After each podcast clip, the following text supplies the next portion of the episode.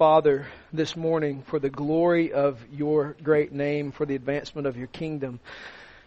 We come and we recognize the precious gift of your grace that through Christ and his death and burial and resurrection as the eternal creator of the universe who has come as the ultimate missionary to eat our food and wear our clothes and speak our language to show us glory and preach to us good news that we may know and repent of the rebellion and be transformed and be brought from the domain of darkness to the kingdom of light. This morning we enjoy that adoption as sons and daughters, and we have come to hide beneath your wings, for we are yours. And oh God, would you drive that reality deep into our souls and make us worshipers. Spirit of God, rule your people today. Chief Shepherd Jesus, rule your people well today. Father, love your children well today. In the name of the Father, Son, and Holy Spirit we pray. Amen. Well, this morning uh, we're going to take a quick excursion. May is going to be an interesting month. There's lots of things going on. Tonight we have a baptism from five to seven at Silver Creek Presbyterian Church. We're going to display to them how to properly baptize.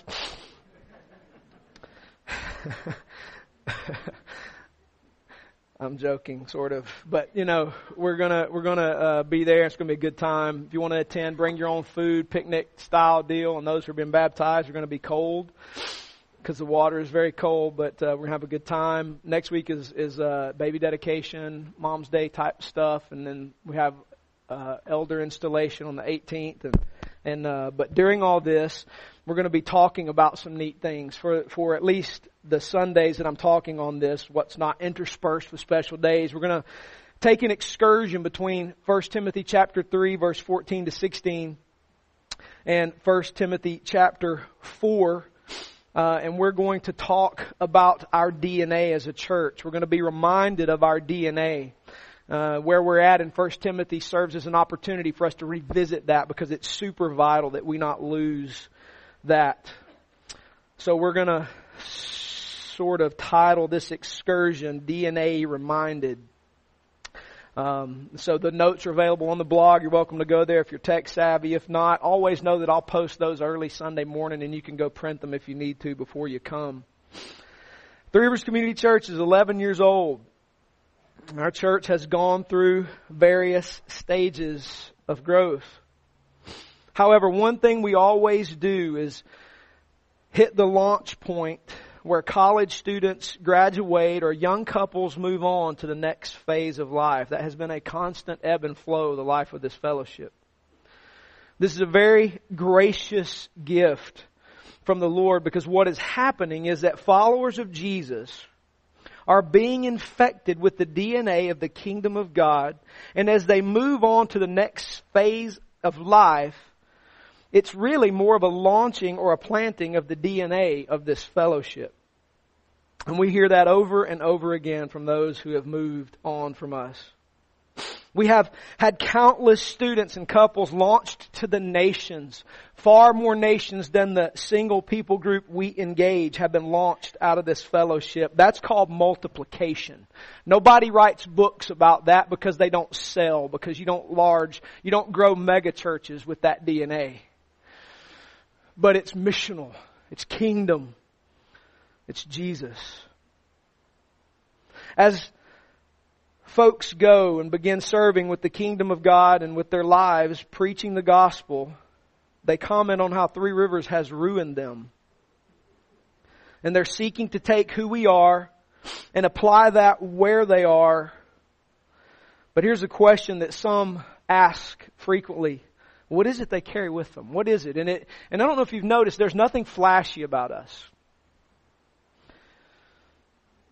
It's not the methodology. It's not any of those things. But what is it they carry with them? Others who come to Three Rivers comment on the difference of being here as opposed to other places. And truthfully, that does either one of two things. It draws people or it radically repels them. And that's not bad. What is it that's different? Here's what it is. It's the ethos, the unseen culture. Do you understand culture? I hope you do, because culture is more than what you see on the surface. It is the unseen flow of values that work themselves out into the way you live. The language you use is just different. And people pick up on that and use different words. What is it? It's the ethos. It's the culture. It's the D N A of who we are, and it's essential that we not take it for granted. We have a membership class on purpose. We want to make sure that those who come to be part of our family of faith in Jesus are of the same spiritual and missional D N A as us. Are you a follower of Jesus Christ? And the big question then is, who is Jesus? We've actually had people come through this class, and when we talk about our doctrinal statement, who is Jesus? He's God, second person of the Trinity. We have people who have come through and said, I don't believe Jesus is God. I'm like, well, then you can't, you're not a Christian, and this isn't going to be the place for you. And let me present to you Jesus as He is. Repent and believe. That's crazy, man. And they go. Wheat and weeds. We want to make sure, are you a follower of Jesus Christ? Are you on the mission? Are you on the strategy? Are you into the leadership structure of this church? Do you understand not only the reason we're here, but also, do you get the ethos? Do you get the D N A that drives the mission? These are vital questions. We often speak of our mission and remind ourselves of that mission, but in spite of membership classes and speaking often, it's inevitable that the law of entropy due to the fall can affect us. We can't take the kingdom D N A that drives us for granted. We have to speak of it. We have to live it. We have to speak it again. After studying through the first three chapters of First Timothy, it makes sense, based on what we've learned so far, particularly last week as Josh brought First Timothy three, fourteen to sixteen to us, to bridge between that text and First Timothy four with a reminder not only of the mission, but the kingdom of God D N A that produces that mission, by dissecting that mission clearly and articulating the implications of that mission. And they are huge. This is important for many reasons, but the most important reason is this. We cannot lose sight of the mission. And I want you to hear this well, and I hope you hear the heart from which it comes. By acclimating to the post Christian Southern culture that values consumerism, moralistic therapeutic deism, and methods that are more for keeping people rather than planting them, and then a, therefore a shortened vision of the scope of the gospel. The day we become those things is the day that we may be able to ride above us, the glory has departed. And far be it from the Lord to let that happen. So what is our mission, and, and, and, and what are what's the D N A of that, that that drives who we are? Here's how we try to articulate the mission of the Bible, the Great Commission.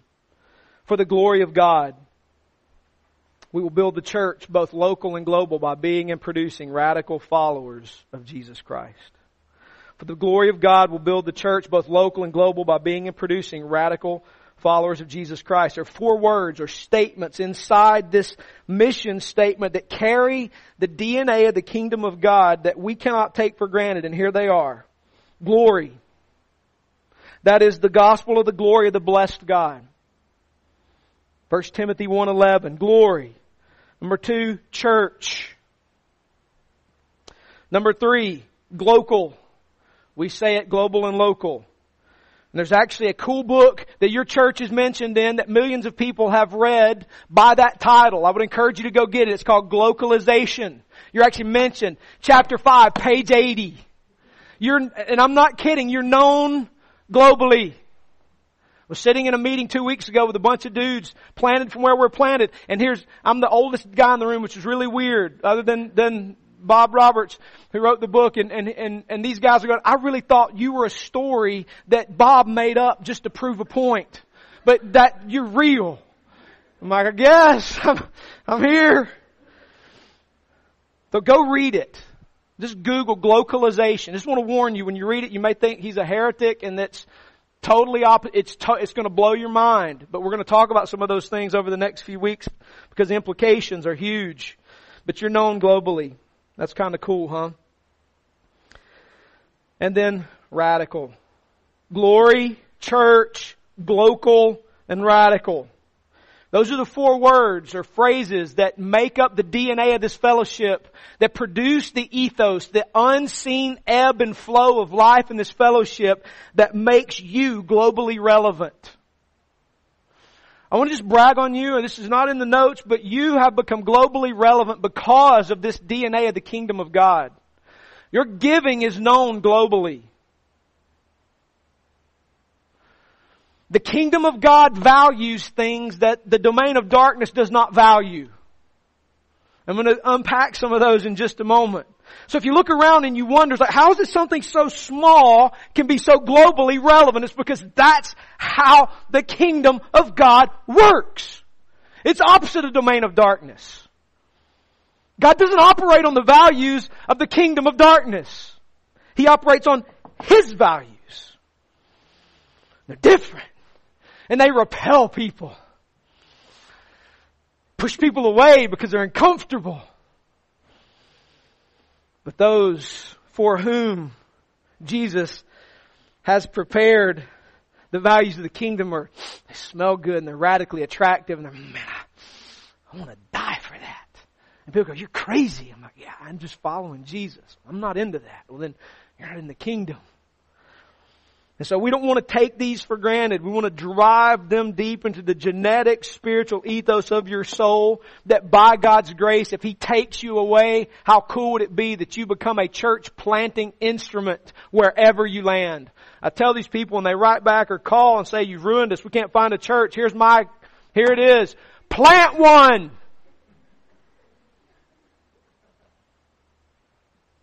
I'm not kidding.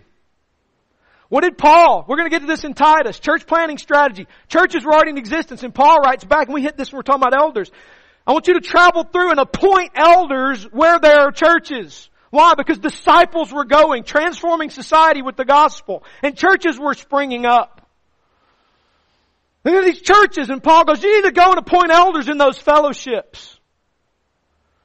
Hey, check this out. Here's a statement. I'm convinced God dwells behind push mowers. Because great things happen to me as I'm push mowing my lawn. I had this great thought yesterday.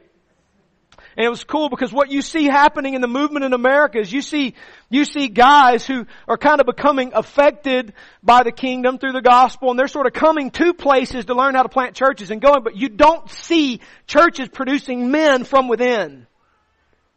That's unheard of except in the East. It's unheard of. Even, even, even where we're planted from, guys come to them from the outside. They don't, they don't really produce them from the inside. God is raised up from the inside, and this thought happened because many guys look and they see whoever the pastors are and they go, I can't be that. I have a job. What they should be saying is they've got a job like me. I can do that.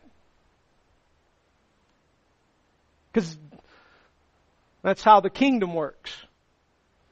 And so, as God raises you up, college students, and you leave this fellowship, if we've ruined you for the ordinary, carry the D N A and plant churches. If there isn't one that just drives or feeds this ebb and flow, this ethos, then go start one. You are hereby released. Go. Chris, where are you, man? Don't settle. Maybe that's your job, is to plant this D N A in Woodstock. That's not the Lord speaking. I'm just saying. If we've ruined you, go, brother. Go. But this D N A of who we are, we don't take for granted, and we don't want to take it for granted. So let's take each of these words for as long as the Lord would give us until we get through this season, and, and let's unpack them. Let's start with glory. Glory. That is the gospel of the glory of the blessed God.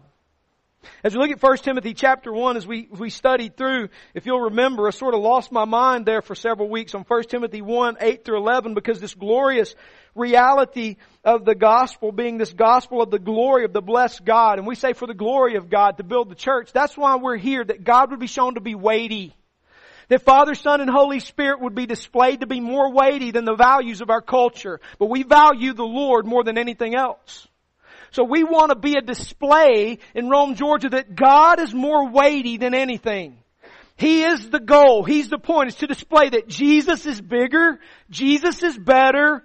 He is more perfect, and He is our aim. So for the glory of God. And Paul uses this terminology when he's speaking about those who've misused the law.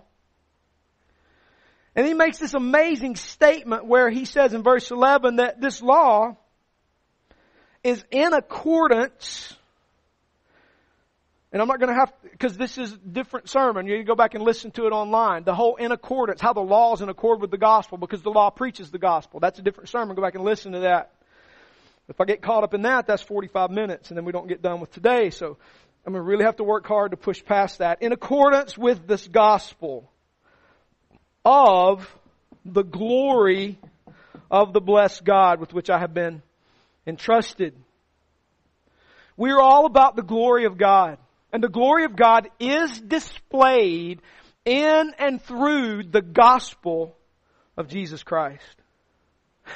Paul says it like this in First Corinthians one seventeen. For Christ did not send me to baptize, but to preach the gospel. And not with words of eloquent wisdom, lest the cross of Christ be emptied of its power. You don't have to be a pulpiteer to preach the gospel. The gospel is powerful, articulated through fallen, incompetent, non-speaking individuals to save God's elect. And so I say to you, indiscriminately proclaim the good news of Christ wherever you find yourself, at your wherever it is, and watch God save people. You don't have to be Spurgeon to have that happen. The gospel is powerful. It's not emptied. We empty it if we try to make it powerful in our words of wisdom. It by itself stands alone. And that is what we are founded upon. The gospel is not good deeds done to those in need. The gospel is a message. The gospel is good news. The gospel is news that must be articulated in order to be known. Don't ever assume the gospel. The gospel is good news. It must be articulated in order to be known among all nations. And the gospel is not just the historical reality of Jesus' death, burial, and resurrection. After all, who is Jesus? Why did Jesus have to die? Why was Jesus raised? How was Jesus raised? What does all that mean? Those are good questions. This is why the gospel is more than the historical reality of the death, burial, and resurrection of Christ. The gospel is the complete story of redemptive history. The gospel answers key questions like, who am I? You understand that? I hope, I hope that you've not been show, sold a truncated, shortened, incomplete gospel. The gospel answers all the major questions. Who am I? Why am I here? Where did all this come from? Why do I do bad things? Why are some things bad and why are some things good? Who decides if some things are bad and some things are good? How can bad things be fixed? Am I bad? How am I fixed if I'm bad? Can I be fixed? Why do people die? What happens to people when they die? Will dead people live again? Will the earth as we know it end? How do we know it will end? Is the end the end? Those are good questions.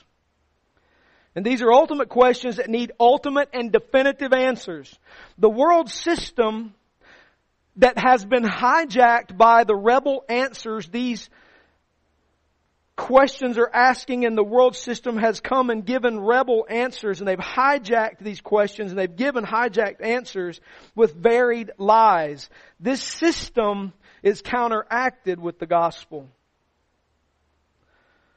We believe this. We believe that the Bible gives us these answers to these questions in the gospel, the good news. You see, the gospel is news. The gospel is news that is good. The implication of the word gospel itself means that there is some news to be known. And if it's good news, apparently there is some bad news. Otherwise, there would be no need for good news. You got it. You've been around here long enough, you know. What is the gospel? The gospel is best summed up in four words that help us to crystallize the gospel message, but need to be expanded upon in order to have a full articulation of the message of the gospel. Here are those words: creation, fall, redemption, and restoration. Creation, fall, redemption, and restoration. The gospel begins with identifying creation and who made it. Jesus isn't Johnny come lately who decided, oh, this is, I think I'll go down and redeem that cool thing that's just kind of been there for eternity. No. He is the creator. Colossians one, fifteen, sixteen. He is the one who sustains what He created. Hebrews one through, chapter one, verse one through three. Jesus also speaks the sustenance of creation into existence by His constant decreeing it into existence. So creation isn't just eternal. It's temporary. It was made, and it was made by Jesus. Father, Son, and Spirit. Therefore, when He made man, He made man in His image. So you are not just a biological entity with neurons firing. You're a biological entity who has a soul too. And your soul is as vital as your physical entity. Because you're an image bearer. You bear the stamp of the triune God in your very being. But the image bearers made a decision that they would rebel against their Creator, Father, Son, and Holy Spirit. So rather than valuing the presence of Christ walking with them, they valued the rebellion, the insurrection brought by one of the heavenly hosts. And this host came down, and this entity called Satan brought our first parents into the temptation that God was not all He said He was. They believed the lie, they rebelled, and the insurrection was started, and all of creation died toward its Creator, including our parents created in His image. The image of God was crushed, not destroyed. And so therefore all of mankind, from our parents' first children until now, we have all been born with the spiritually genetic defect of death stamped on us. So we are creatures that are fallen and in desperate need of a Savior. And so all the things on this creation that do not work right, including us, are a result of rebellion against God and the insurrection and the subversive work of the domain of darkness. But this God had plan A. He's never had plan B. That He may receive more glory by saving people, determined that what was insurrection would not be the final say, but it would be simply the stepping point and launching point into receiving global glory. And so in the fullness of time, God sent forth the second person of the Trinity. The Father sent the Son, missionary Jesus, who came to this fallen, rebellious culture, and He took on fallen flesh, and He ate fallen food, and He spoke a fallen language, and He lived life, and He experienced all of life. And He died at your hands and mine, in my place, for my rebellion and my insurrection. And the eternal Creator of the universe died, and He was buried. For three days He lay, but on the third day Christ rose. And He took on an immortal status, the resurrected status, that He is the first born of, of which we will partake when He raises us who believed in Him. And not only is that not the end of the story, it's just the beginning. Because what He started in Eden, He will bring back to in the restoration. He will restore all things through the kingdom of God, of which the church is a carrier. And everywhere we go, we carry the rule of Jesus Christ, so that in the end, all things would be restored back to their Creator from the domain of darkness, including us as image bearers. All of life, all of society redeemed and brought to the glory of Jesus Christ. That is, as best I can see it in the Bible, is an articulation of the gospel. That is our message. It answers all the questions. Every single one of them. And therefore, it is our banner. It is what drives us. Creation, fall, redemption, and then the restoration. At some point, if the Lord would allow, in our history together, I want to I want to preach on heaven, the eternal kingdom of heaven, of which it is currently present and is coming in its fullness. Because it's so much cooler than we could ever imagine. So what is the gospel? That is the gospel as best I understand. Another question is, why is the gospel so important? Isn't it just a message among many messages on the world, right? Aren't there many messages that are equally valuable, right? Well, if the Bible is accurate, and we believe it is, Romans one sixteen tells us why the gospel is important. For I'm not ashamed of the gospel, for it is the power of God for salvation to everyone who believes, to the Jew first and also to the Greek. For in it, what's it? The gospel. The righteousness of God is revealed from faith for faith. As it is written, the righteous shall live by faith. The gospel is the powerful message and reality that saves. And there's so much more in Romans one sixteen and seventeen. But the goal this morning isn't an exposition of Romans one sixteen and seventeen, just to hit some high points. We got lots of time together. Not today, but history. Paul said, I'm not ashamed of the gospel because it's the power of God for salvation. Meaning salvation only happens through the powerful working of God through the proclamation of this, this message of the gospel. So why is the gospel important? Well, the gospel is the power of God for salvation. That's why. But this word salvation is interesting. It carries two pieces to it. It means rescued from, but it also means being restored to. So salvation isn't just a rescuing from, it is also a restoration to. And by the way, there are so many implications to this that I don't have time for them. That's why they're not written in. When you start talking about what am I rescued from and what am I restored to, and you do that by the Spirit's guidance with Bible in hand, you connect group leaders and you connect groups, sound that out. What have I been rescued from and what have I been restored to? It'll transform how you do life. I'm just going to give you big picture today. Salvation means rescued from, restored to. Both meanings come into play with the gospel. First, the gospel rescues us from God's wrath. This is a piece of the gospel that makes some people nervous. Because after all, if you're a moralistic, therapeutic deist, God isn't angry. He's not happy. He's just out there.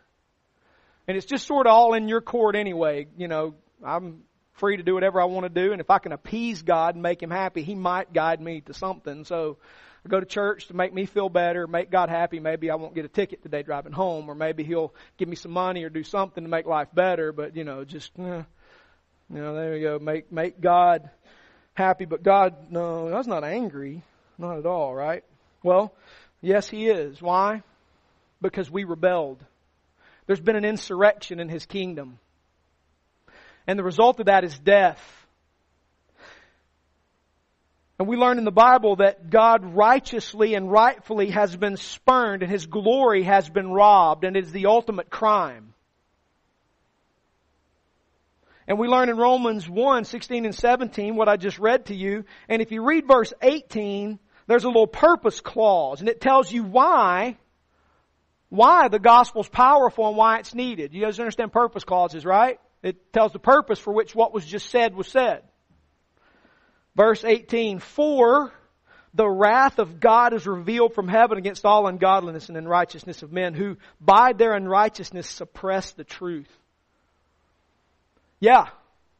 God has revealed the truth of the gospel because He is going to reclaim His glory. It will get done. John seventeen, one to three, Jesus said, Father, the hour has come. Glorify the Son, that the Son may glorify you.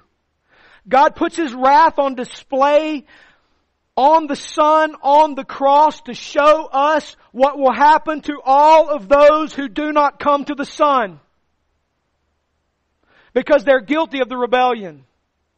And therefore all those who do not repent and come to Christ will suffer forever at the hands of God, and it is right for God to do it. It's not wrong, it's not unjust, it's perfectly just. If He doesn't punish sinners, then we have a God who's not just. And if He's not just, He might be evil. But He is just, and He will punish sinners. But He's also full of love. So He sent His own Son, the second person of the Trinity, to take His wrath, so that all those who come to the Son would receive the Son's perfection, and God would take wrath off of them, and He would adopt them as children. The glorious reality of the gospel. And so the gospel is vital because it teaches us that it rescues us from God's righteous wrath. And we learn that this righteousness from God is available by faith, not good works, not effort, by trusting Christ alone. We could be made perfect before God and be adopted as sons and daughters. But there's another part of the gospel that's beautiful, and it drives the ministry of this church, and it's that the gospel restores us, restores us to Jesus' kingdom. Something terrible happened in the fall. We came under the rule of the domain of darkness. How do you know this? Well, what's the first thing that happens after Genesis three? Cain murders Abel. Everything's broken. The domain of darkness begins to rule inside God's glorious created order, in human hearts and in society, and even in created order itself. Colossians one, thirteen and fourteen says this, beautiful. He has delivered us from the domain of darkness and transferred us to the kingdom of His beloved Son, in whom we have redemption, the forgiveness of sins. The gospel restores us to Jesus' kingdom. What is the kingdom of His beloved Son? What is the kingdom of God? Matthew refers to it in his gospel as the kingdom of heaven. Give you a quote from Wayne Grudem. I've said before, if you've been here long enough, you need to have Grudem on your shelf. All my high school juniors have a copy, because we teach through Grudem here, systematic theology junior year, and and it's awesome, and you should you should get it and read it, and um, yeah, so whatever. So in Grudem, in the iBooks format on page one thousand six hundred fifty-six, he's quoting George Eldon Ladd and talking about the role of the church in the kingdom. I'll give you a beautiful little definition here of the kingdom of God. Not the only definition, but it's a good working one.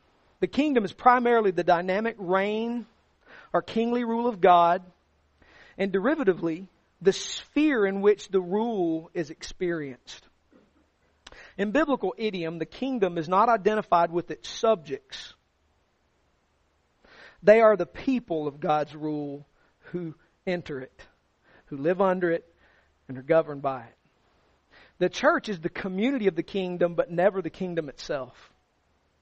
Jesus' disciples belong to the kingdom as the kingdom belongs to them, but they are not the kingdom. The kingdom is the rule of God, and the church is a society of men. This reality of the kingdom of God governs everything. When the gospel bursts us into God's kingdom, our allegiances change, because we are no longer in Pledge of Allegiance to the United States of America. We pledge allegiance to the kingdom of God and our King. His rules trump our nation's rules. I might get arrested this week if they're spying on me right now. I don't know. We'll, we'll see. Our allegiances change. Our values change. Our ethos shifts. We're completely new creatures, forming a new and dynamic community called the church.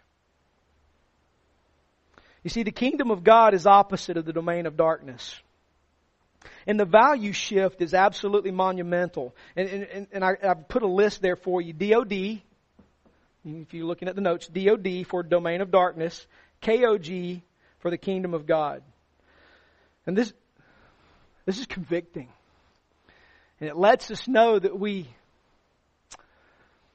well, it's a good litmus test of whether or not we have values of the domain of darkness or values of the kingdom ruling us. You ready for these? This is the ethos. This is what repels people. Or it's what attracts people. You ready? The domain of darkness values hoarding. The kingdom of God values giving.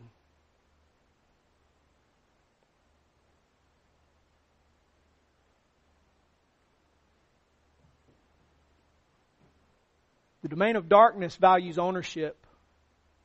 The kingdom of God values owning nothing. Because who's the owner in the kingdom of God of all things? Oh, you know the answer to this. The Lord. The domain of darkness values security and safety. The kingdom of God values risk. You know why the church in the West has failed at the Great Commission? Because she has a great dark God called safety.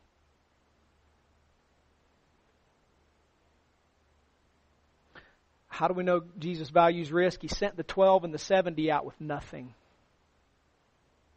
Take no money, no extra stuff. Go. And when you find a person of peace, stay with them. They didn't even have a plan. They didn't even know where they're going to stay. Just go. Does that make you curl up on the inside just a little bit? That's the conflict of the kingdom of God versus the domain of darkness. The domain of darkness values arrogance. The kingdom of God values poverty of spirit. The domain of darkness values the enjoyment of sin. The kingdom of God values mourning over sin.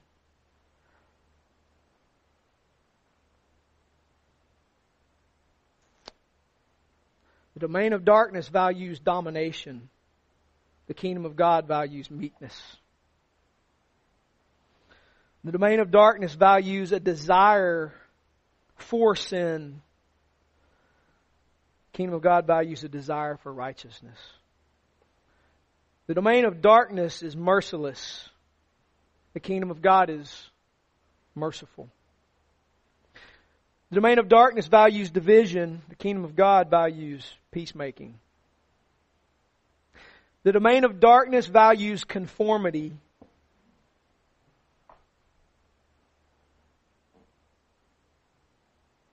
The kingdom of God values persecution. You recognize this list from anywhere? Can you say the Beatitudes? And I've got some more. The domain of darkness values suspicion and hate. The kingdom of God values love. The domain of darkness values strength. The kingdom of God values weakness.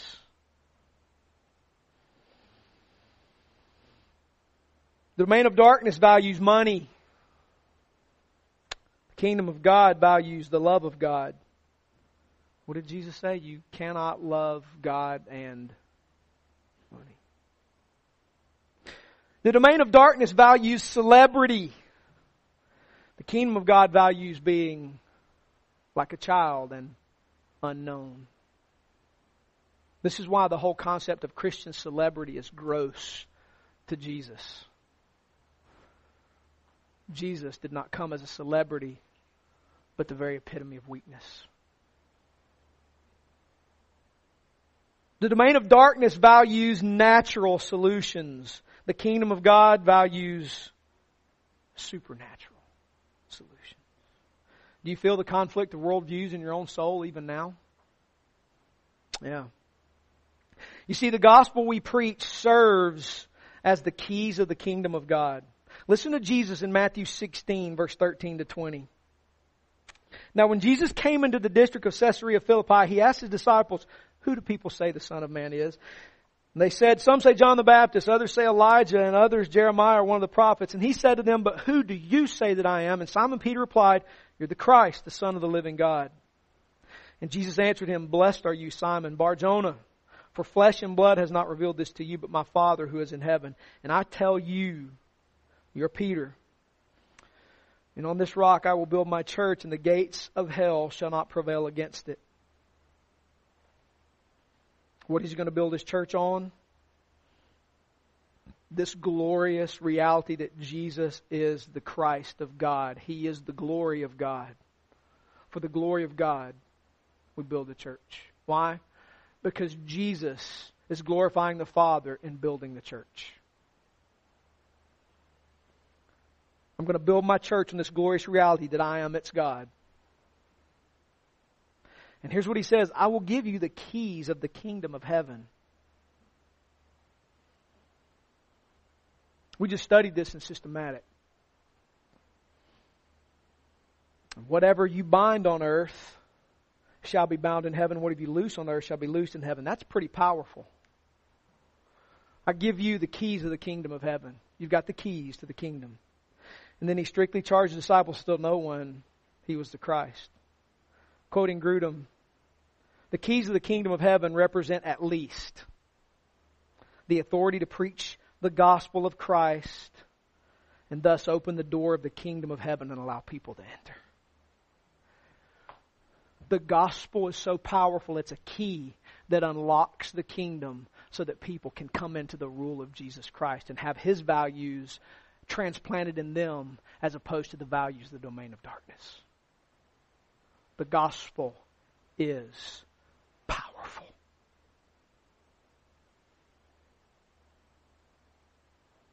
So the gospel opens the doors of the kingdom and transfers us from darkness to the kingdom of Jesus Christ. Hey, guess what? God's rule is over everything. Jesus has never dropped the ball. But we see His reign specifically where? In the church. In the lives of people who've been transformed by the gospel.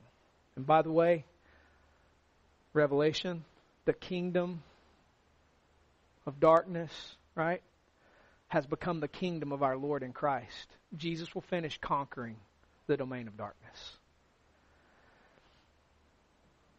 This is why we can engage in the Great Commission, because it's a foregone reality. It's It's happening and it's going to finish.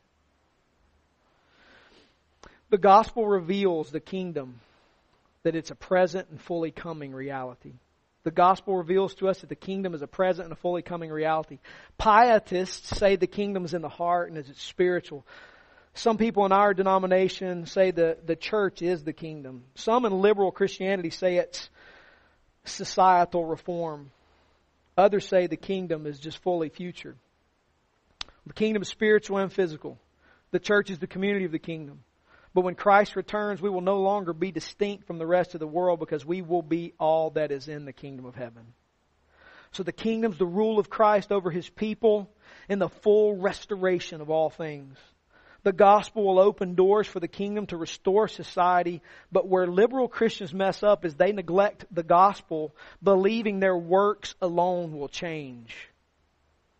Our work will only change when the gospel changes people to begin to value the values of God's kingdom.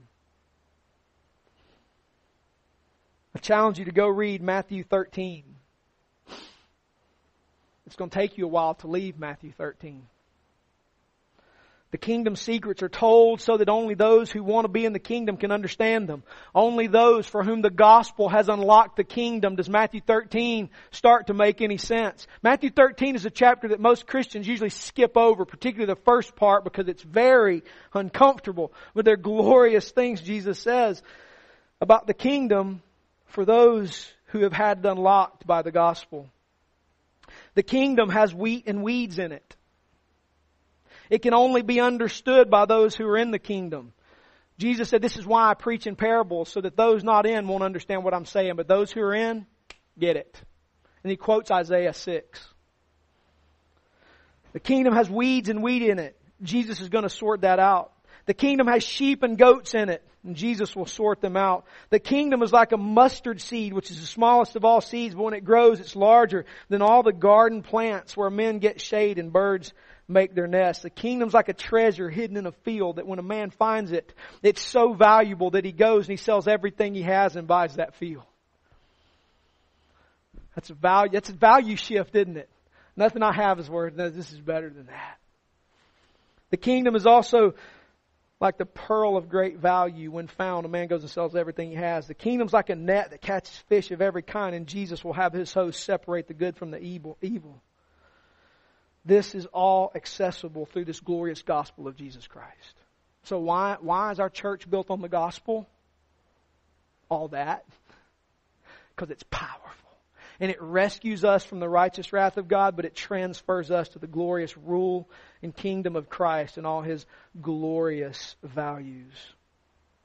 The gospel provides entry into the kingdom. The gospel transforms a person into a citizen of the kingdom, where we begin to value the Beatitudes, Matthew five through seven, Matthew thirteen.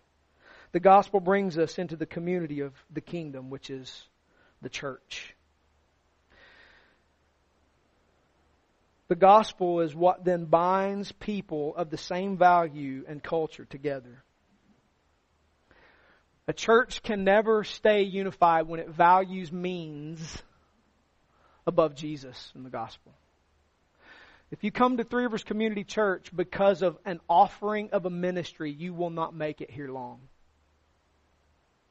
Because we do not hold out to you a ministry to consume. We hold out to you the kingdom of God, of which you can be a part through Christ and give your life away, even if in death, to Jesus, who is worthy of it.